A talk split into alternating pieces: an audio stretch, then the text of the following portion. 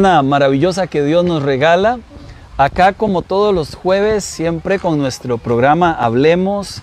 Y como lo prometido es deuda, la semana pasada dijimos que íbamos a hablar acerca de finanzas. Ahora que se acercan tiempos de muchos recursos o más bien de muchas oportunidades para gastar los recursos, creo que es importante aprovechar los consejos financieros del experto y sabio gurú de las finanzas, Robert Echeverría. Robert, gracias por acompañarnos, Robert. Hola Paz, eh, buenos días a todos, gracias por, por acompañarnos un jueves más. Y aquí estamos para poder a, resolver al mundo, como dijo Pinky y, cerebro, y Cerebro. Tratar de conquistar al mundo. Bueno, claramente nosotros no somos ni gurús ni cosa por el estilo, pero sí, sí creemos eh, en, el consejo de Dios. Creemos en que cuando Dios en su palabra nos da consejos, nosotros que creemos en Él y seguimos sus consejos, tenemos siempre un muy buen resultado. Hoy estamos con un set nuevo, eh, se apagó esta luz, por cierto. Sí, que está bien, dice. No, que no se apagó, que aunque no está encendida, funciona todo de maravilla. Y felices de estar acá con, compartiendo con, con ustedes. Queremos saludar a la gente que nos está acompañando en este momento. Y es importante, si usted conoce amigos eh, que están en situaciones financieras o que quisieran algún consejo de estos, le pedimos que comparta la transmisión. Creo que es importante siempre que nuestras redes sociales hablen mucho de, de aquello en lo que creemos. Y como creemos en Dios y creemos en sus consejos sabios, pues comparta usted la publicación. Yo estoy aquí tratando de, de compartirla también en mis redes. Fío, ¿me ayudas?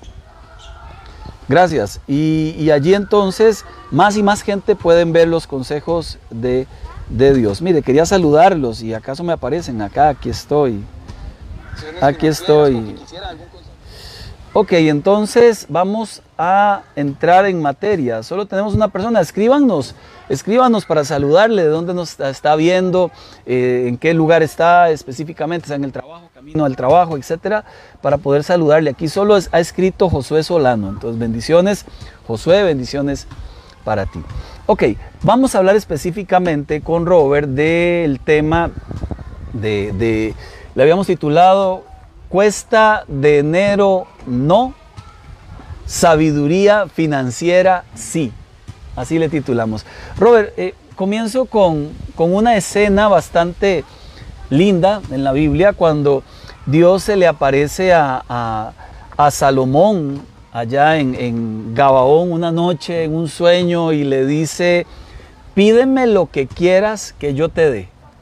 Siempre, siempre me he quedado pensando en esa pregunta porque si Dios me la hiciera a mí, yo tengo una lista de, cosas que quisiera y no es que sea materialista, porque no, pero uno siempre tiene una lista de cosas, que salir de viaje, que pagar la casa, que comprar no sé cuánto, que dejar para los hijos, que un carro. Generalmente, bueno, más cristiano, alimentar a mucha gente y compartir con los necesitados, ¿verdad? Dependiendo de eh, las creencias, las vivencias, así uno pudiera soñar.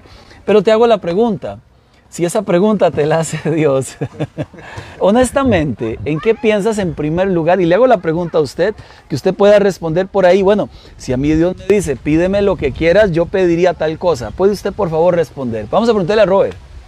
Bueno, no, no sé, no creo que sabiduría la hubiese pedido. Eh, creo que uno tiene su lista y creo que dentro de esa lista hubiera pedido calidad de vida, mucha calidad de vida, mucha salud para mi familia y uno tiende a ser en primera instancia como egoísta, ¿verdad? Mi familia, mi vida, mis proyectos, es nuestra naturaleza. Es con lo que lo primero que nos viene a la mente es algo que tenga que ver con lo nuestro y después tener, vemos algo que tenga que ver con los con los demás, pero creo que sabiduría no sé si hubiese sido mi primera opción. Uno que ya lo leyó uno inmediatamente claro. dice sabiduría, por supuesto, pero siendo honestos, yo creo que yo tampoco hubiera pedido sabiduría. Ahora que ya leí lo de Salomón, eh, no, tampoco pediría sabiduría porque no quiero ser copión. Pero yo ahorita, ahorita pediría en un momento como estos, Señor, dame eh, sabiduría, pero para ser un buen administrador. Porque tristemente muchas de las familias hoy, no solo en Costa Rica, en el mundo entero, viven en aquello que llamamos esclavitud financiera. Y alguien esclavo claramente no es libre, alguien esclavo está bajo el zapato de la esclavitud, alguien esclavo hace lo que su Señor dice. Y en este caso el Señor es el dinero, que controla, que angustia, que no permite que la gente duerma bien, que se vive solo para pagar deudas. Y esto en muchos sentidos a veces lo aprendemos desde la niñez. Eh, malos modelos familiares que no nos enseñaron a ser sabios administradores. Y ahí vamos, ¿verdad? Repitiendo escena tras escena, historia tras, tras historia. Eh, Robert, te pregunto, y pensando en la sabia administración, comencemos hablando de algún consejo. Vamos a, saltear consejos importantes y que salgan de nuestro corazón y de lo que hemos leído en la palabra, de lo que hemos visto en, tantas consejerías que hemos atendido. Eh, quizás empecemos por dónde inicia el problema de, las deudas, el problema de la esclavitud financiera. Bueno, yo, yo pienso, ayer, ayer lo compartíamos acá en la iglesia, eh, es que se ha expandido un falso concepto de prosperidad. Yo creo que empezando desde ese punto de partida, que es prosperidad, pues todas nuestras decisiones van a ir en función a lo que nosotros creemos que es una vida próspera. Prosperidad, usted lo puede calificar como obtener todo aquello que he querido toda mi vida, o bien usted es una persona próspera si está equipada con todo lo que usted necesita realmente. Yo soy próspero cuando comí arroz, frijoles y huevo, o soy solo próspero cuando como salmón. ¿Cómo es su concepto de prosperidad? Bueno, Hebreos 13:5 lo dice, estén contentos con lo que tienen. Un alma próspera es un alma que, es que está contenta con lo que tienen. Y me llama la atención porque uno cuando va a la Biblia nos damos cuenta que Adán y Eva no estuvieron satisfechos con lo que Dios les dio, que era lo perfecto, y comieron algo que no debían de comer. El pueblo de Israel no estaba contento con comer maná, ya estaban hartos de comer maná, aunque sus estómagos estaban saciados en medio desierto. No es suficiente el maná, necesitamos carne y les dieron codornices. Entonces empezamos a tomar decisiones financieras y nos hacemos esclavos de las, de las cosas. Y algo importante, el dinero no es malo. El amor al dinero es lo malo. Amamos al dinero. La pregunta creo desde el punto de partida que estamos viendo de prosperidad es si estamos contentos con lo que tenemos o somos almas insaciables materialmente. Una muy buena pregunta porque en dos sentidos. Eh, por, un, por un lado, eh, la sociedad, la, cultura, el mercadeo nos vende necesidades creadas. Y de verdad que influyen de tal forma que termina uno pensando, lo que tengo no es suficiente, aunque tenga todo lo que necesite. Entonces, tanta publicidad estratégica porque, claro. Eh, seamos honestos, uno no tiene hambre porque acabamos de comer, ¿verdad? Pero está viendo televisión y de momento sale una hamburguesa con unas cosas que le guindan allí, ¿verdad? Y unas de este tamaño y que en promoción pasa el anuncio y al ratico sigue uno viendo más tele y uno dice, qué rico una hamburguesa, ¿verdad? Uy, yo quedé como con hambre. Mentira es que el sistema está creado para hacerte sentir que en la vida no tienes todo lo que necesitas y que ocupas un poquito más. Por eso hablabas del concepto claro de la insatisfacción. ¿Cómo se contrarresta este, este gran mal con contentamiento? Y el contentamiento es una decisión de vida. Yo elijo estar contento con lo que tengo, elijo agradecer lo que tengo o elijo vivir comparándome y anhelando todas las demás cosas. Y hablamos, no es conformismo, no es conformismo, es ser agradecido con lo que uno tiene. Leí hace tiempo, Robert, en un, en un PowerPoint de esos que le llegan a uno a veces, leía, eh, eh, el primer gran consejo, la mejor manera de, no de, salir de las deudas, exactamente decía así, la mejor manera de salir de las deudas es no entrar. Y, digo, qué consejo más tonto, dije, luego dije, qué consejo más sabio. No hay tontera en ese consejo. Es que la mejor forma de no enredarse en esclavitud es no entrar. Pero para no entrar yo debo estar contento. Para estar contento yo debo tener prioridades claras. Para tener prioridades claras debo tener al Dios correcto en mi cabeza y no debo dejarme influir por tanta sociedad. Y tengo que tener un corazón saludable. Conocemos casos donde las personas compran el amor. Sí. No se sienten amadas. Entonces ahora diciembre le regalo a todo el mundo para tener aceptación delante de las personas. Eso no es amor, ¿verdad? Aunque el amor nos impulsa a dar. Y en todo esto también pensaba yo que eh, el tema de endeudarse o no endeudarse, todos tenemos deudas. La luz te llega y hay que pagarla. Los impuestos municipales llegan y hay que pagarlos. Y el Señor Jesús dijo, den al César lo que es del César. Entonces siempre vamos a tener una cuenta que pagar. Y ahora con todo este tema paz del aguinaldo que hablábamos la semana pasada, que, que Natele sale, que, que va a hacer con el aguinaldo como que si hubiésemos recibir millones de millones, ¿verdad? De aguinaldo y, y, y nos ponen como que podemos comprar una casa con el aguinaldo, ¿verdad? Y creo que dentro de todo esto el contentamiento también está el hecho de que si bien es cierto una regla de vida no entrar en las deudas, también es cierto que cuando Pablo dice paguen todo lo que deben, no, le, no tengan deudas con nadie, ¿verdad? Dice Pablo, es mi interpretación, no sé cómo lo ve usted, mi interpretación es no tengan morosidad. No, no, no se vale yo recibir el aguinaldo ¿verdad? Por ejemplo, el novio de, de, Marijó, ¿verdad? Que lo conocemos. El novio de Marijó llega y, y, y, tiene unas cuotas atrasadas en un banco y tiene un recibo de la luz atrasado por ahí, pero el regalo de Mari es primero. Ahí que se sigan acumulando los recibos. Uh -huh. Eso es lo que está mal. Ahí es donde yo tengo que agarrar mi aguinaldo y ponerme al día y luego ver qué hago con los, de, sí, con los le, demás. Le sumo, le sumo además, eh, si está escuchando el novio de Mari, pues eh, no, no es que no vayas a dar regalo, ¿verdad? O sea, no, ese no es el mensaje. Le sumo, le sumo a esto. Hay dos tipos de forma hoy de ver las deudas. En primer lugar, en primer lugar, verlas como eh, las uso para cosas válidas o las uso por el puro consumismo. Son dos cosas diferentes. Número dos, número dos, tengo para cubrirlas. O sea, dentro de mi presupuesto no es que me voy a ahogar, me voy a ahorcar si me hago de alguna deuda que es para cosas válidas. Cuando hablamos de transporte, por ejemplo, uno se pregunta estar pagando taxi, el Uber, el bus. Al final uno es mejor me compro un carrito bonito que me alcance y todo esto me lo ahorro y al final es la cuota que pagaría por. Eso sería una decisión sabia. El problema otra vez es la insatisfacción. El problema no es que yo me quiera comprar un carro tal vez con una deuda pensada. El problema es el tipo de carro que me quiera yo comprar. Si es el de mi bolsillo o el de mis sueños porque mucha gente tiene en su bolsillo, pues no le alcanza para sus sueños. Entonces deberíamos ser honestos con lo que tiene nuestro bolsillo para entonces estar equilibrados, porque si no, aquí es donde comienza la bola de nieve, ¿verdad? Me trato de vivir el estilo de vida de Robert. Pero Dios me dio Eso a mí es un fácil de vivirlo. Pero, pero Dios me dio a mí un estilo de vida y yo debería ajustarme. La bendición de Dios es la que Él me dio y yo debería vivir, mire mis manos, por debajo de esa bendición, no por encima. Pero el mal nacional, mundial, es aquel principio económico brutal, ¿verdad? El problema no está en cuánto ganamos, sino en cuánto gastamos.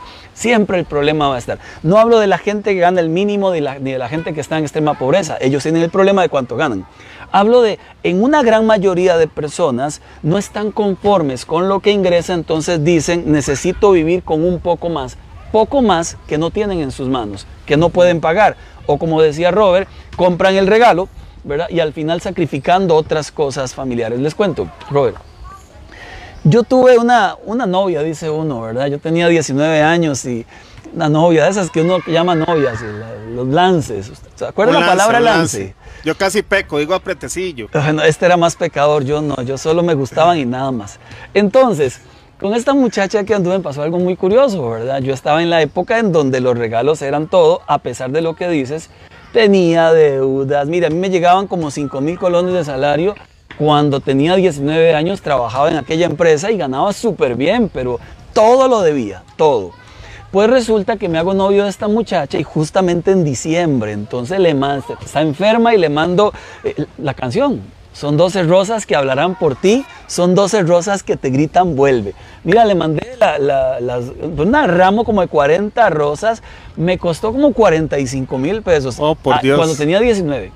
Porque yo decía, depende del tamaño del ramo, así es el tamaño de mi amor. Y no terminamos dos días después. No puede Y lo que es peor es que lo compré a crédito. O sea, que en el mes de enero me lo cobraron como en cuatro cuotas.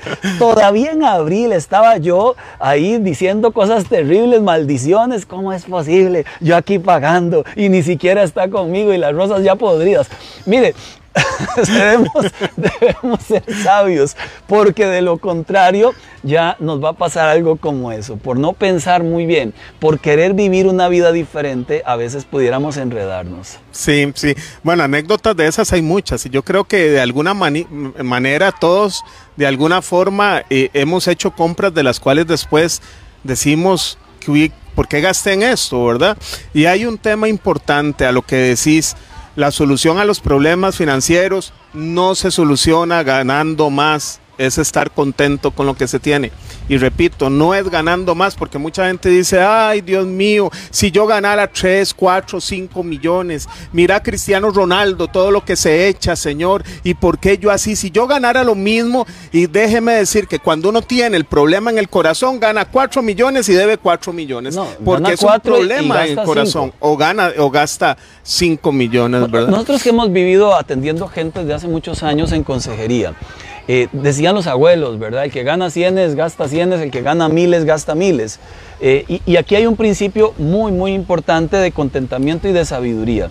Yo suelo sugerir a la gente, si usted gana un monto X, trate de vivir siempre con un poquito menos. Claro. O sea, no, no un 50% menos, no un 60%, lo, que es real. Trate de vivir con un 10% menos, ajustese. Si usted gana 500, ajustese a 460. Si usted gana un millón, ajustese a 900. Si usted gana 2 millones, ajustese a 1.300.000, 1.400.000. Piense que gana menos. Y entonces le va mire, le aseguro otra vida sería la que viviríamos. Pero más bien lo hacemos al revés. Eh, vivimos al límite o pasados y si hay un aumento, ¿qué pasa? Que ese aumento ya está gastado. O sea, qué bueno, me van a aumentar 5 mil, le hacemos el cálculo mental y decimos, podemos meternos en tal otra cosa nueva. Ni siquiera ha llegado el aumento y ya está gastado, como muchos en muchos casos, ni siquiera ha llegado el aguinaldo y ese está gastado desde julio. Y, hay, hay, algunas, hay algunas hay algunos medios de pago hoy en día que me hacen creer a mí que, que, estoy ganando mucho, pero estoy comprometiendo mi salario futuro. Por ejemplo, si hago mini cuotas o tasa cero, ¿qué pasa si hay una emergencia? No puedo dejar de pagar aquello que hice a pago a tasa cero porque ya es un pago que tengo que hacer. Entonces, en todo esto de, de tratar de vivir por debajo, como bien decías, no es conformismo, es no es que no vamos a tener visión, es que en el tanto logro mi visión, estoy contento con lo que tengo y esa visión la voy a lograr viviendo por debajo. Ese excedente, diferencia de mi ingreso y lo que vivo por debajo es el ahorro que mes a mes, quincena a quincena estoy haciendo para lograr mi visión. Porque a veces muchas visiones no se cumplan porque nos gana la impulsividad y la paciencia. Porque otra cosa aparte de que los mercadólogos hoy en día convierten los caprichos en necesidades, también es cierto que le dicen que ese capricho convertido en necesidad usted lo que tiene que adquirir ya. Ya tiene que adquirirlo, usted no se puede quedar atrás. Mira, hay hermanos que casi le pueden decir a uno, vea, ese carro que anda es de mal testimonio, ¿cómo se van a convertir a Cristo con ese carro, verdad? Bueno, uno tiene que también aprender en este proceso de estar contento con lo que tenemos a no vivir por lo que opinen los demás. Yo me pregunto, Paz, si yo me compro un celular de esos de última generación, ¿verdad? De aquellos que tienen 50 pantallas, ¿verdad? Es un acordeón, así, usted lo hace así. Yo sé que yo le cuento a mi pastor y se puede alegrar. Pero el tema de conversación con Jackie, con Fío, con Tiago Vea, es que Robert se compró un celular. Y Robert se compró, y ve a la mamá, y Robert se compró un celular. No, la gente lo olvida rápido, pero uno cree que es importante para los demás. Y eso es un engaño que solo está en nuestra mente. Y además hay principios ahí violándose. El principio es eh, no codicias, ni la casa de tu prójimo, ni el carro de tu prójimo, ni no, hablamos de no salir adelante. Si usted es empresario, si usted tiene un buen trabajo y usted puede tener una casa muy linda y un carro muy lindo, adelante, buenísimo. De eso se trata, ¿no? De, poder superarnos, de poder lograr, de poder llegar. El problema otra vez es, lo decías y lo decías muy bien, impaciencia, nos gana el corto plazo. Eh, decía una frase de un libro, no trates de lograr en un día lo que a tus padres les llevó toda la vida. O sea, despacio, tranquilos, vamos eh, quemando etapas, ¿verdad? No es que tenemos que detenerlo todo, sino despacio, tranquilo. En un diciembre como estos, por ejemplo, que, que post pandémico o en medio todavía de, de la pandemia, deberíamos ser muy cautelosos, deberíamos ser muy sabios, porque no sabemos cuántas vueltas va a dar este, este mundo. Regalo dos conceptos de, de la Biblia importantes. El primero está en Salmos 24, verso 1. El Señor, del Señor, en la tierra, su plenitud, el mundo y todos los que en él habitan. Si eso es cierto, lo cual es, nos convierte a nosotros en administradores. O sea, nada es de nosotros, absolutamente. Deberíamos comprenderlo y vivir de esa manera, disfrutando lo que tenemos sin anhelar lo que otros tienen, a menos que realmente podamos llegar a tenerlo. Te cuento un pecado, te cuento un pecado. Eh, llega mi suegra y me dice, vamos en el carro, qué bueno que Dios le, dio un carro, ahora todos vamos a usar, o, usar el carro, qué bueno, ¿verdad? Y yo ahora que usted toca eso, siempre el, el corazón chuletudo, ¿verdad? Carnal, le dije esta expresión. El tema es que el carro es de todos, pero cuando se daña el arreglo no es de todos, ¿verdad? Y a veces nosotros también proponemos cosas de crecer, crecer, crecer, de tener, tener, tener. Y, hay dos cosas ahí, perdón que te interrumpa. Primero, tengo el dinero para mantener todo lo que he adquirido, ¿verdad? Porque yo puedo comprarme, o no vamos a decir marcas, ¿verdad? Pero sí vamos a decir algunas. Puedo comprarme un Toyotita ahí 2010 o comprarme un BM. El tema es, puedo pagar ese marchamo, puedo pagar el mantenimiento, puedo pagar el cambio de aceite, que es totalmente diferente tengo dinero para mantener ese capricho que me compré. Y la otra es, y es una regla de vida que creo que siempre hacemos, es cuando usted se endeuda por un bien o por lo que sea, después que usted paga esa deuda, ¿tiene ese bien todavía o ya no sirve? Entonces, si ya no sirve, eso creemos que nunca se dio a haber financiado con deuda. ¿Con qué? Con ahorro. Claro con ahorro. Y nosotros ahora nos hemos acostumbrado, ahora en pandemia, y eso es lo que iba, ya estoy viejillo y se me olvida las cosas. En pandemia, ahorita hay como un estallido emocional. Están esperando, estamos esperando el aguinaldo para estallar porque hemos vivido reprimidos sin salir, sin darnos gustos y ahorita muy probablemente aflore el sentimiento de merezco todo esto, salir a la playa, correr a Cancún, irme a Miami. Porque me tenían porque ya tengo mucho tiempo y lo merezco, Señor, y usted proveerá. Ahí usted proveerá quincena a quincena. Yo voy a ir en fe, Señor, me voy a montar en el avión de la bendición. Cuidado con eso, ¿verdad? Porque en lugar de ser precavidos, como bien decidas, podemos justificarnos con una emoción reprimida. Ojo porque hay principios que no podemos violar acá en esto. Eh, uno, empezamos con el contentamiento. Aprenda a estar satisfecho, contento con lo que tiene, sea agradecido. Si Dios le ha dado mucho, qué bueno. Eh, si Dios le ha dado poco, sea agradecido igualmente. Al final Dios premia la fidelidad. No es malo el que tiene mucho, no es malo el que tiene poco, es malo el que se queja. Así es. Entonces tenemos, tenemos cuidado. Número dos, eh, tratemos de vivir un poquito por debajo de lo que, de lo que ingresa. Siendo realistas. Siendo realistas, ¿verdad? Entonces, si usted gana 100, viva con 90 y viva con 85, viva con 70 si puede. Pero eso que queda, ahórrelo como el sabio José que ahorró para los tiempos malos, porque siempre llegan tiempos malos. Dice la Biblia que, a veces la persona que tiene muchos recursos olvida que, que, al dinero le salen alas y que a veces vuela, se va, ¿verdad? Así como llega, a veces desaparece. Como agua en las manos. Eh, número tres, un principio irrefutable de la Biblia es honre a Dios con, los mm. recursos que Él te ha dado. Honre a Dios. Parte de nuestra esencia como creyentes es ser dadivosos. Y Dios dice, me honra a aquel que entiende que todo lo que tiene en su mano yo lo puse allí.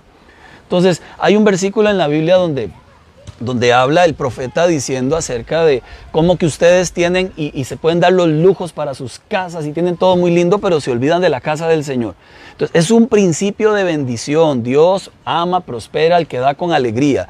Y cada quien debe dar conforme a como Dios le ha bendecido. Si no, se volvería alguien este, miserable de corazón, en el sentido de tengo un montón, pero a Dios le doy lo que sobra. No, Dios siempre es primero y es lo mejor que damos a Dios. Y no lo digo como pastor, es que yo no toda la vida fui pastor, yo me convertí al Señor y desde que le entregué mi vida entendía que lo mejor siempre es. para Dios.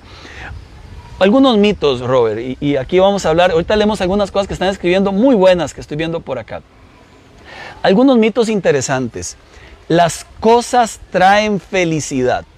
Primer gran mito porque la felicidad eh, o el gozo eh, no es lo mismo que la alegría momentánea.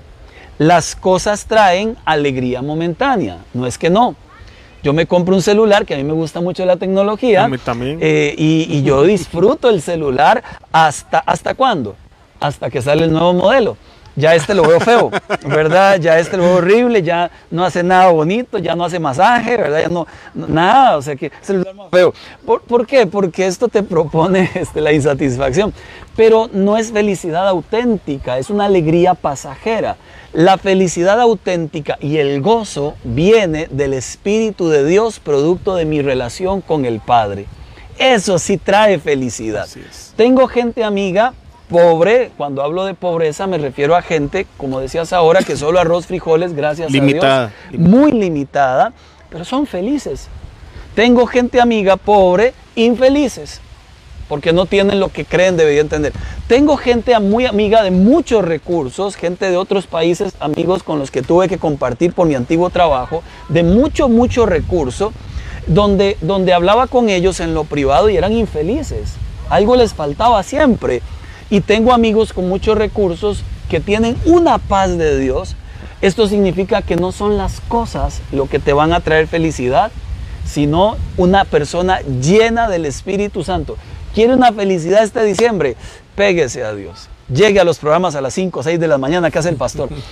Empecemos con Dios el día y le aseguro que otro gallo nos canta en la mañana. Eh, eh, en estas épocas más que regalos es eh, cómo están nuestras familias, nos agarramos del moño, es gritos, es contiendas, es desacuerdos, aun cuando viene plata tal vez sea el momento de mayor desacuerdo, porque uno las quieren gastar en algo y otros la quieren gastar en otra cosa y no nos ponemos de acuerdo con eso.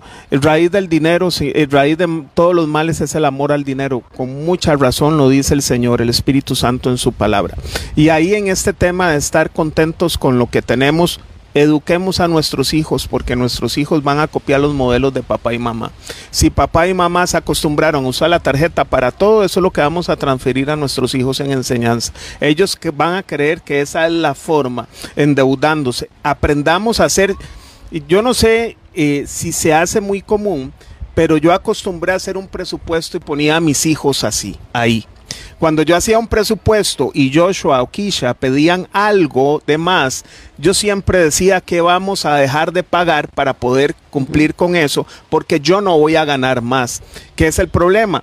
Que hoy en las familias la falsa sensación de tener plata en una tarjeta de crédito me hace creer que yo puedo fuera del presupuesto tener ese ingreso adicional, que no es ingreso adicional, sino es una deuda adicional. Y tenemos ese, esa, esa mañita los costarricenses, no sé, en otros lados, de decir, bueno, ahí después pagamos o tipificamos todo como una emergencia. Emergencia es está bien ir a un, hospital porque tuve algunas, algunos síntomas importantes que en la caja me iban a dar cita en el 2026 y cuando me den ya estoy en la caja, ¿verdad? Literal, literalmente.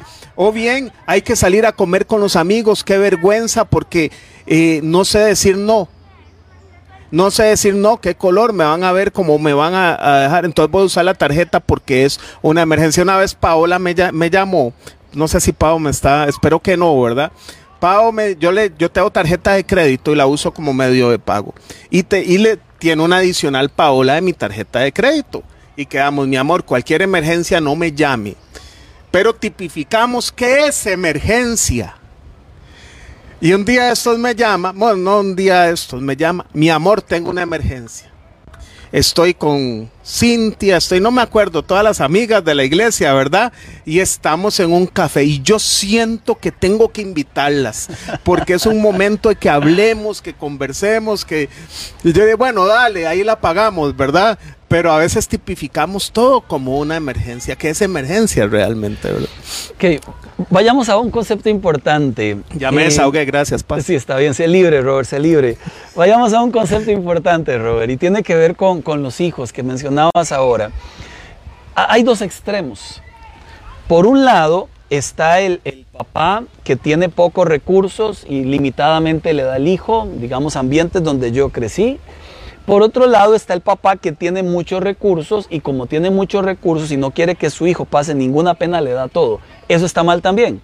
O sea, está mal dar a manos llenas y hacerle creer al hijo que cada vez que él diga va a estar papá para suplir.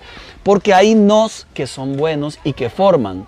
Dios muchas veces a nosotros nos dice no teniendo todos los recursos del universo.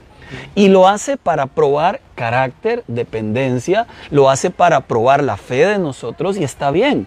Los no de Dios son buenos, así como los no de los papás, que aunque tengamos para dar de todo, muchas veces tenemos que decirle a los hijos, un momento, usted también tiene que aprender a ser sabio, ahorrando, administrando y aportando al hogar. Yo soy partidario de eso. Ahora que Fío tiene un trabajito de medio tiempo, y está en la universidad estudiando, ella también tiene que aportar al hogar, sea pagando un recibo, sea pagando la luz, el agua, lo que sea, y además entre todos aportando con nuestras manos al trabajo del hogar. Entonces, aunque usted tuviera recursos para suplirle todo a los hijos, no lo haga, siempre al 100%, porque genera en ellos esta idea de el mundo entero está a un clic de mi chasquido de dedos. Yo hago así y todos corren para darme lo que necesito, lo cual es grave en realidad porque no forja independencia en los hijos. Algunas, algunos saludos importantes y continuamos. Josué Solano, Eva Umaña, saludos Norman. Conectado, dices, de las 6 y a las 9. Excelente, Norman. Dios te bendiga. Lorena, un gran abrazo. Eh, Josué dice que Avi está mejorada, gracias a Dios, después Bendito de la Dios. operación. Bendito, Bendito Dios. Mi madre, saludos, Gustavo, Angie, Marjorie, Cintia, Dios las bendiga también a ti, Giselle, Rosibel, eh, aquí José Alexander, Dios los bendiga también. Luego acá escribe Gustavo que 10% del diezmo, ahorro del 20 y vivir con el 70. Bueno, si esa es la realidad de, de Gustavo, excelente, me parece una linda, una linda forma de, de administrar, de vivir. Eh, cada quien con su realidad. Alejandra Chávez dice, si tenemos sueños, la manera de cumplirlos es trabajo, disciplina y algo más importante, ser buenos administradores. Si se nos da y se nos quita es porque no supimos manejarlo o porque nuestro corazón cambió. Ojo, seamos buenos administradores, la sociedad nos quiere endeudados. Me parecen dos puntos importantes allí que menciona Alejandra. El primero, el primero, a veces, a veces el dinero cambia. A veces cambia, ¿verdad? Y, a veces uno tiene nada, de un momento otro tiene algo y toda su confianza y su estima y ahora pasa el dinero, cuidado. Y lo segundo que ella, que ella comenta es, hay gente a la que se le quita y es que no supo administrar. Hay un versículo que habla de eso. Y Dios dice en su palabra, el que es fiel en lo poco, Dios lo pondrá en lo mucho. Pero el que es infiel en lo poco, aún lo poco que tiene, le será quitado y se le dará a aquel que sí supo administrarlo. Entonces sí debemos ser sabios porque hay semanas de plagas o años de esas que llegan todas juntas y a veces son producto de la mala cabeza, producto de pecados y luego culpamos a Dios. Señor, la prueba en la que estoy no es prueba, es consecuencia de decisiones malas, posiblemente. Y, y hay, hay situaciones que tenemos que valorar. Todas las cosas ayudan a bien conforme al propósito, a su propósito somos llamados. Dios necesita gerentes para ganar gerentes, pero también necesita obreros para ganar obreros. También necesita recolectores de café para ganar a los recolectores de café. Todos nosotros tenemos un propósito y un rol en la vida que no tiene que ver con estado social. Dios se aprovecha de todo. Imagínese ahora con toda esta teología de la prosperidad que si que los apóstoles de hoy dicen merecer todo lo que necesitan, aviones, y no vamos a criticar eso, trenes, eh, no sé qué, qué usan, ¿verdad? Ya ahorita se le- teletransportan también, pero nos encontramos 12 de una forma de vivir muy sencilla. Y hay un principio que llamamos la adaptación.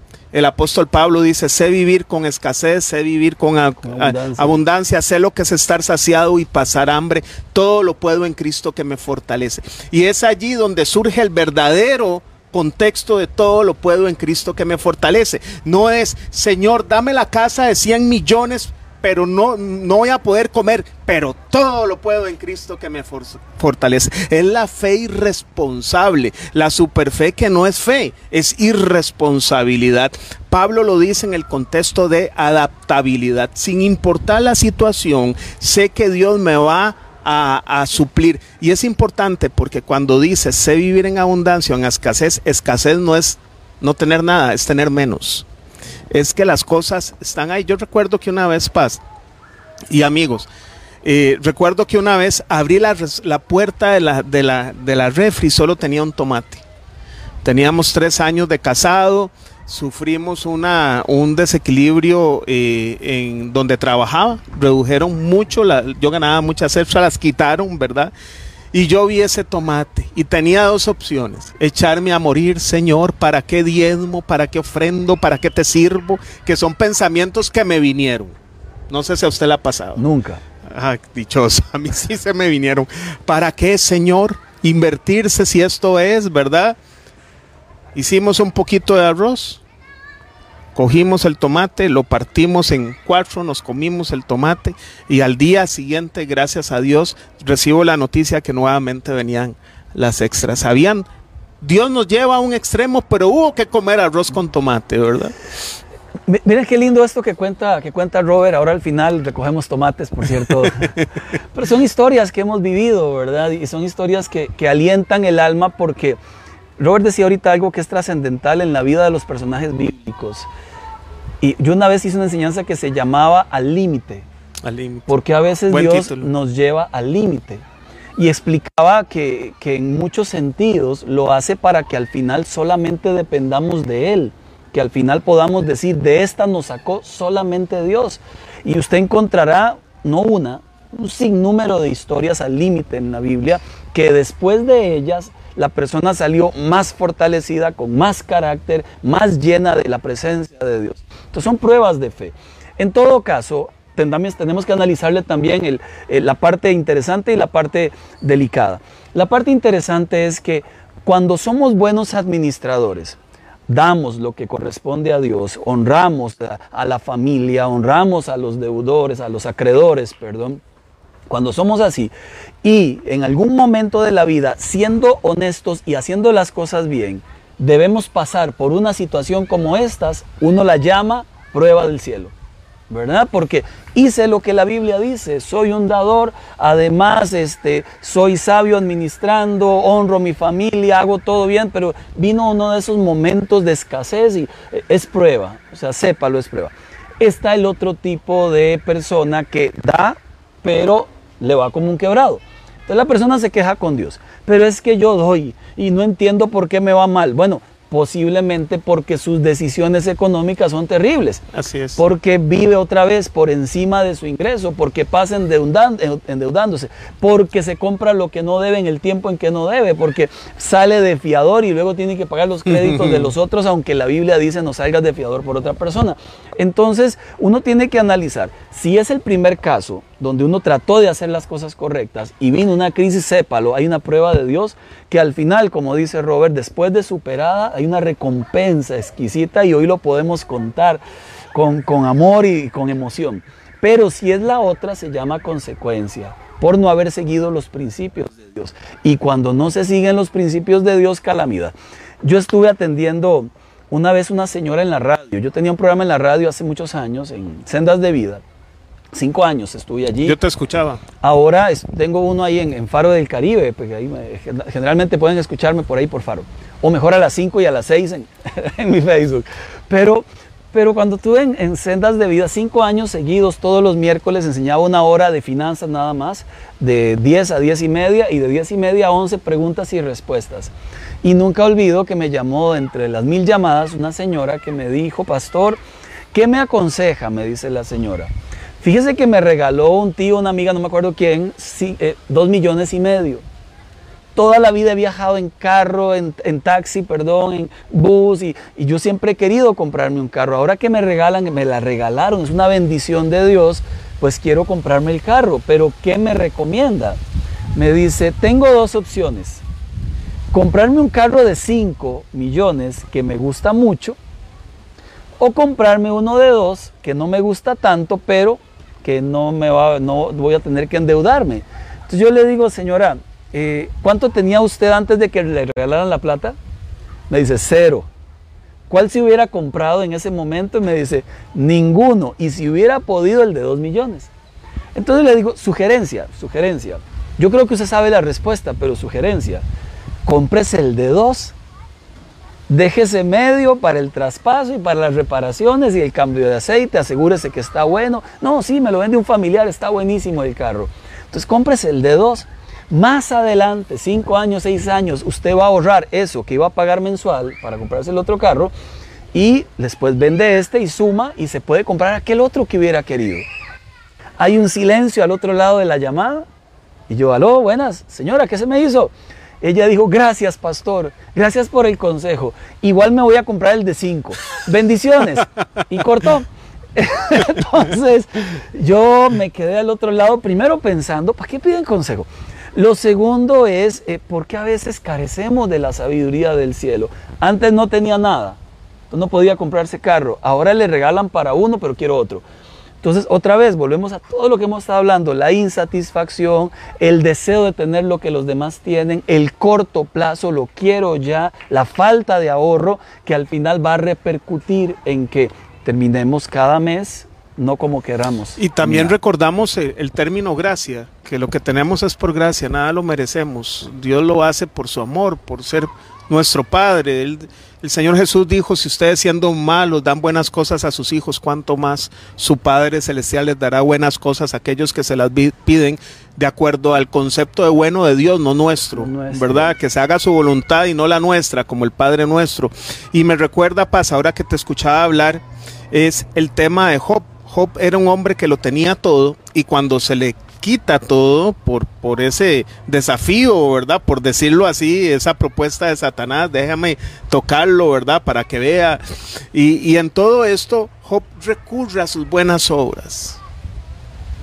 Dice, Señor, yo ni siquiera he visto a la mujer, a la doncella o a la virgen, ¿verdad? Con malos ojos, con ojos de lascivia y lujuria. Bueno, no dice así. No las he visto ni siquiera. Y al final, no, Job, es que usted no tiene por lo que usted hace, por, por, por sus obras, usted tiene por gracia. Es que a mí me plació darle lo que usted tenía. Y Job le cuesta eh, eh, aprender en ese, en ese proceso. Hay un concepto, Robert, ahí pesado. Yo he escuchado en esto de la doctrina de la superprosperidad, que aclaro, Prosperidad es una palabra bíblica sana y buena. Y está en la Biblia. Sí, es sana da y es poder para hacer riquezas. Sí, ser próspero es algo correcto, es algo bueno. Eh, Dios quiere que seamos prosperados, sí. De una forma integral, sí. Y para ser bendición para otros. Y para ser bendición para otros. Entonces yo no estoy en contra de la prosperidad bíblica, estoy en contra de la avaricia, estoy en contra de la insensatez, estoy en contra de la locura. De la fijación. Es esa fijación con. Porque he escuchado gente que dice, Dios quiere que todos sean millonarios. No es cierto. Hay gracias, o sea, hay gracia, gracia de Dios para unos y para otros. Hay gente que Dios le dio gracia a unos de hacer, de hacer muchos recursos y ellos con sus empresas dan trabajo a mucha gente y con sus empresas hacen que el reino crezca más y, alimentan a más chicos y que el evangelismo crezca.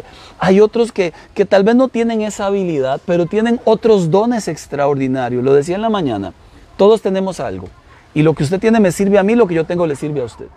Esto significa que si yo disfruto lo que Dios me dio a mí, pues entonces voy a estar bendecido, prosperado y en victoria, como decían aquellos. Amén, amén. Ahora, vayamos a la Biblia. Juan el Bautista, a nuestro entender natural de nuestra sociedad contemporánea y, y bajo el lente de algunos predicadores de la superprosperidad, Juan el Bautista sería el hombre más fracasado en la historia del cristianismo. La ropa, Piel de camello. Piel de camello, ni siquiera ropa como la de los eh, sacerdotes, ¿verdad? Con las borlas vistosas. No, era animal print, era piel de camello. de camello. La comida, langostas silvestres, ¿verdad? Y no era la langosta de nosotros. No, no era el grillo. La de nosotros, digo, yo ni como langosta, pero la que come Robert. Usted pasa, usted. Y caviar que come Robert. ¿Qué es langosta? Una señora chiquitilla y delgada. Mire, eh, Eh, Juan el Bautista tenía el problema de, ni siquiera una iglesia. Es que él tuvo que predicar en, en un Desierto. desierto, templo ausente, y lo único que tenía a la par era un río, el, el río Jordán.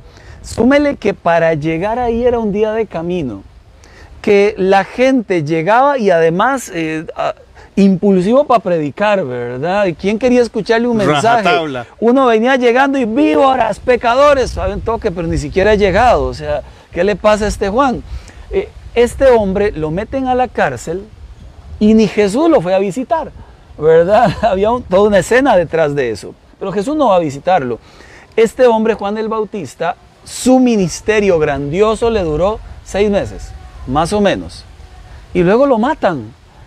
Entonces uno a la vista nuestra no fue próspero, no tuvo plata, no anduvo en Lamborghini, no tuvo una gran empresa, no, sencillamente vivió de la pura misericordia de Dios. Pero a los lentes de Jesús, Jesús lo llama el profeta más grande que ha existido Más sobre que esta Elías. tierra, mucho más. Así lo llama Jesús. Entonces, ¿cómo vemos las cosas nosotros? ¿A la manera humana o a la manera de, de- de Jesús? Igual, igual los discípulos. Ustedes vayan, les dice Jesús, no lleven alforja, no lleven dos mudadas de ropa, no lleven, no lleven, no lleven, no lleven. Señor, pero da un toque, este, ¿qué llevamos? Lle- Mi confianza, yo voy a estar con ustedes, yo les voy a dar todo lo que ocupan en el camino. Entonces, no lleven como- nada, no lleven Nada, dos que- mudas de ropa, ¿no? No, no- no tenían que llevar nada más que la confianza en que Dios los iba a sostener. Wow. Entonces, por otro lado está José de Arimatea, hombre de recursos. Por otro lado están las mujeres que también aportaban al ministerio de Jesús. Nicodemo. Mujeres de recursos, Nicodemo, que era un dignatario importante, hombre de recursos. Entonces, Jesús no dijo, todos serán como Nicodemo, todos serán como Juan el Bautista, todos serán como las mujeres de recursos. No, a cada uno Dios le dio una gracia diferente y todos tenían que ser agradecidos, disfrutar esa gracia que Y, Dios les y- dio. y hay, un, hay un libro de la Biblia que nos da ese ejemplo, creo que una forma magnífica, que es Filemón, ¿verdad? Que eh, Filemón y Onésimo, Filemón el amo de la casa, Onésimo el esclavo que se le escapa, que se escapa. y por esas eh, diosidades cae en manos de Pablo, ¿verdad? Y lo conoce allá y se lo devuelve. Ahora no lo recibas como esclavo, sino como tu hermano ya, ¿verdad? Como si fuera yo y mismo, Si, le y si debe a- te debe algo, ponlo a mi cuenta, aunque pago. después le dice Pablo, se suelta Pablo, ¿verdad? Porque dice, aunque tú sabes que me debes mucho, ¿verdad? Hay un reclamo allí de Sí, Pablo claro. sabio porque Pablo a, a- con Filemón lo ha tratado realmente bien. Ahora Filemón quiere volarle palo al esclavo que se le fue. Y Pablo dice, un momento, ya ha estado conmigo Filemón. O sea, escapó de ti, pero ha estado conmigo. Aquí va de vuelta. Imagínate que soy yo. Y recuerda que tú a mí te me debes completo. Yo creo que es lo mismo que, que con Dios, Le ¿verdad? debemos a Cuando- Dios todo. Sí, o sea, creo que es lo mismo. Cuando, cuando nosotros Dios nos ha dado, pues deberíamos nosotros amar, agradecer, recibir a la gente, compartir, disfrutar lo que tengo, disfrutar lo que tiene el otro. Si es mucho, bueno, si es poco, bueno, al final lo que importa es tenemos salvación, tenemos esperanza, tenemos vida eterna. Robert, aterricemos porque nos quedan 10 minutos. Puntualmente algunos consejos que, que le digo ahora para, para este diciembre. Eh, sea sabio haciendo el presupuesto, eh, no se gaste todo lo que le viene a la mano, ahorre aguinaldo, ahorre aguinaldo. Si va a comprar regalos, eh, que sean regalos austeros, bonitos, ¿verdad? No, trate de vivir con la realidad de su propia vida para que después no le aparezca una cuesta de enero. No salga de fiador, no vea tanta publicidad y realmente piénselo dos o tres veces. Esto que quiero comprar, lo necesito. Es el momento de comprarlo. Afectará mi economía. Y aunque tenga usted muchos recursos, es lo mismo. Lo necesito. No afecta mi economía, pero lo necesito o se llama despilfarrar el dinero. Creo que es un buen momento para hacerse las preguntas correctas y no comprar por impulsividad. No compre nada que en enero vaya a caer a las casas de empeño, que siempre salen las noticias, ¿verdad? Y eso es muy duro y muy triste, porque aquí en Costa Rica, cuando fue el Mundial del 14, las pantallas gigantescas quedaron muchas en casas de empeño, porque la gente quería ver a los muñequitos que jugaban de este tamaño. Y al final los vieron de ese tamaño y de ese tamaño fue la deuda que no pudieron pagar. Yo creo que, que podemos hacer un desafío, Paz. Es eh, en mi vida cotidiana, ¿qué abunda más? ¿El agradecimiento o la queja? Y lo que abunde más es el estado de mi corazón. Si abunda la queja, tengo un corazón que le falta tener relación con Cristo. Y si hay agradecimiento, no deje de seguirse relacionando con Dios porque se puede perder esa actitud del corazón. ¿Cómo estamos? ¿Cómo es nuestro, nuestro gemir? ¿Cómo es nuestro clamor inclusive a Dios? ¿Una queja o agradecidos con lo que tenemos? Eh, recuerde, Robert lo decía al principio, lo que se pide se paga. Eh, hay un versículo también que dice que el que no paga sus deudas es peor que un impío, ha negado la fe. Cuidado. O sea, lo que se pide se paga. Importante, si usted va a comprar algo, pues no comprometa los bienes familiares, o sea, si, mm. si, no hace falta eh, poner a responder la casa, ni el carro, ni la moto, ni los bienes que usted tenga, no los ponga a responder por otra deuda que tal vez no se estaba necesitando. Entonces, si usted va a hacer una deuda que, que realmente pueda pagarla, que no sacrifique bienes materiales, que sea algo que usted necesita, que no termine enredándose luego en, deudas exorbitantes. Trate de evitar las deudas de consumo. ¿Qué es una deuda de consumo? Por favor. Es simplemente este, que usted se consume la plata con cosas que realmente no ocupa. Sí es bueno, decía creo que era Eclesiastés, no me acuerdo que es bueno para el hombre después de trabajar disfrutar del fruto de su trabajo. Eh, Jackie y yo tuvimos unos días, ahora unos meses atrás, que fuimos a Liberia. Y, entonces, eh, hay, recuerdos que se pagan, ¿verdad? Si tienes la plata, hay recuerdos que se pagan. Entonces tratamos de ahorrar desde enero hasta julio, creo que salimos en julio, y nos fuimos a Liberia, ¿verdad? Este, en Liberia alquilamos unos caballitos. Qué cosa maravillosa esa de los caballos el más chúcaro no era el caballo, era Tiago, porque a él le dieron un potrillo chiquitito, lo más lindo, ¿verdad? Y de un momento a otro Tiago iba para arriba, para la montaña, tuvieron que agarrarlo, ¿verdad? Pero, pero qué lindo, esos recuerdos se pagan. Fuimos a la Ponderosa y ahí alimentando las, jirafas, las jirafas y una cosa de estas peludas, ¿cómo se llaman? Los avestruces. la avestruz casi le come a la mano. Usted me lo dijo, yo le mandé una foto a Robert, mire dónde estamos, y Robert dice, Paz, tenga cuidado con las avestruces. Mi dedo es testimonio. Mira, y fío que le da la zanahoria y el bicho agarró la mano por completo. No tienen dientes, pero jaló la mano y, le, le, raspó, ¿verdad? No, fue que le cortó, más es el susto. Pero esa experiencia chistosa, divertida, luego los caballitos, luego estuvimos en una casita muy linda ahí con una piscinita, ¿verdad? Mire, días lindos mientras mi familia estaba en el sol, yo viendo tele porque no soporto el sol, pero cada quien lo suyo, ahí te hago con la ola tirado en la piscina. Son tres, cuatro días de recuerdos que, se pagan, ¿verdad? Y que tuviste que esperar. para tener el dinero para ir. Ahorrar y lo siete meses. en paz, no tenés que pensar y ahora cómo hago. Lo disfrutaste en, realidad. Yo, yo creo que sí. Eh, un último consejo, Robert, ¿cómo usar las tarjetas sabiamente? Hmm. Vamos, se, la regalo a Robert, se la dejo picando en el área. Bueno, las tarjetas de crédito, que es un medio muy común, no es malo tampoco, cuando son medio de pago. Las tarjetas de crédito son un excelente medio de pago y una pésima fuente de financiamiento son medios de pago, acumule puntos, acumule millas, compre el diario con la tarjeta de crédito, inmediatamente pague el diario, el día que usted le pagan y va a comprar el diario, inmediatamente pague la tarjeta de crédito y usted se acostumbra a usarla bien. Las tarjetas de crédito tienen varias trampillas, podemos decir. Trampa número uno, usted la tiene y después de la fecha de corte tiene cierto periodo de gracia para que pague sin intereses.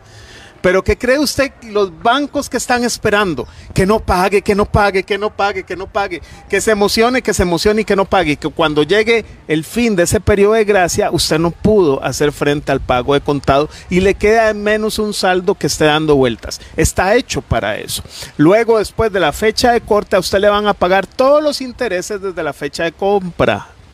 No es que mi fecha de, gracia terminó el 20 de, de, noviembre y yo compré el 2 de noviembre, entonces me van a cobrar solo los días de intereses del 20 de noviembre en adelante. No, desde el día que compró, si usted falló un día, todos esos días ahora los tiene que pagar en interés. Hay temas importantes. Usted puede usar perfectamente tasa cero si en su presupuesto le permite no comprometer ni la alimentación ni lo que es de Dios ¿verdad? Porque a veces llegan, nos endeudamos y qué importa, Dios no importa, ¿verdad? Escuché a una persona hace un tiempo atrás que me decía eso.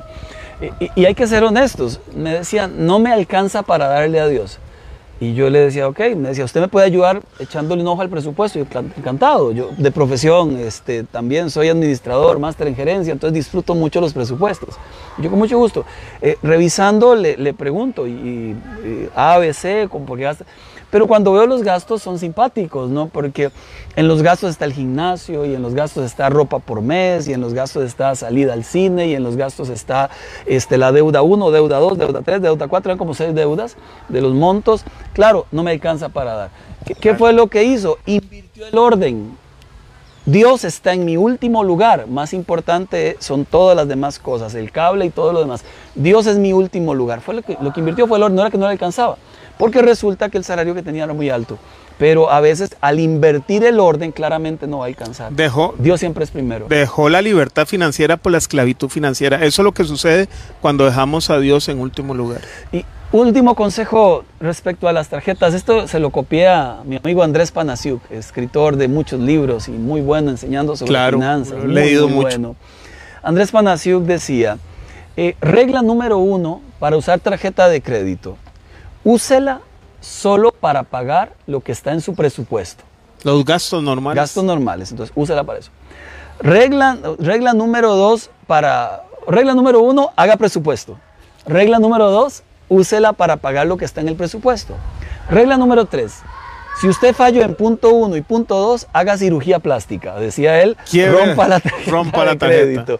Y creo que así Eso es. es importante. Lo que dice Andrés Panasiuk es importantísimo porque aprendimos a que no somos capaces de manejar. Uh -huh. Y si no somos capaces, seamos humildes y reconozcamos, porque a veces hay consejos de éxito, pase a usted le ha pasado, que se, se, se, vienen las finanzas y se logran sanear totalmente y la gente vuelve, uh -huh. ¿verdad?, a usar las tarjetas. Porque, no aprendieron. Porque aquí no cambió no cambió en el corazón. Lo, lo que cambia Tuve aquí miedo es lo que cambia acá. Porque me había arrinconado, se me soluciona y ya se me quitó el miedo y vuelvo el a ser esclavo. arrepentimiento de susto. Deci decía Panasiuk hace ya como 15 años que escribió este libro, Los Mandamientos, ¿verdad?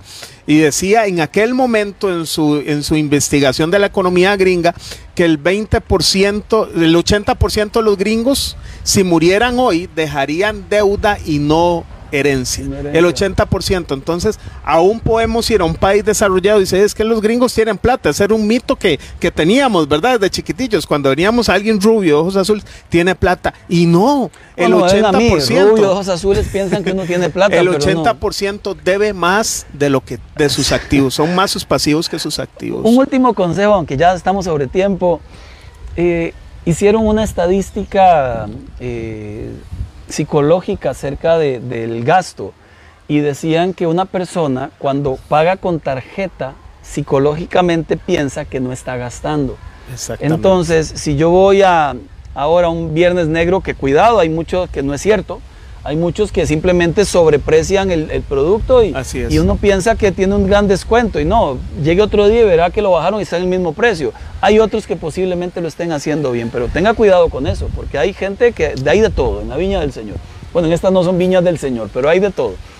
Si, si usted va a un viernes negro y vas con 100 mil colones en la mano, en la mano, y usted compra lo que le alcance en regalos y no sé cuánto y comida, y al final usted va a pagar y son 102 mil, posiblemente usted tome algo de lo que está comprando y lo devuelva, porque no le alcanza. Anda solo 100 mil en la mano y la muchacha, por más bien que le caiga, usted no va a decir, déjalo así, yo te pago los 4 mil restantes. Nadie, ¿verdad? 100 pesos le cobran a uno cuando, cuando no alcanza.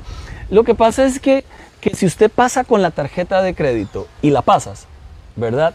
Y la muchacha le dice 140 mil, usted tiene solo 100 mil en su, en su cuenta de débito del banco, usted dice, ah, no importa, pásela, pásela, ¿verdad? Porque uno siente que no está gastando cuando usa crédito. Entonces, si confirmó usted con la vida suya que no ha sido capaz de administrar bien la tarjeta, una de dos, o se deshace de ella, ¿verdad? O paga solo con efectivo. Pero si no toma decisiones radicales, lamentablemente pudiera enredarse peor. A, a, pecados repitentes, decisiones radicales. Entonces, son algunos de los consejos que les queremos compartir. Ya son las 10 de la mañana. Muchas gracias por habernos acompañado. Gracias, Robert, por estar con gracias, nosotros. Gracias, Paz. Gracias y, y, que rinda, que rinda los ingresos de fin de año. Sí, que Dios le bendiga muchísimo en su economía y que pueda este año hacerlo muy diferente a como otros años quizás no le ha ido tan bien. Gracias, un gran abrazo a todos. Chao.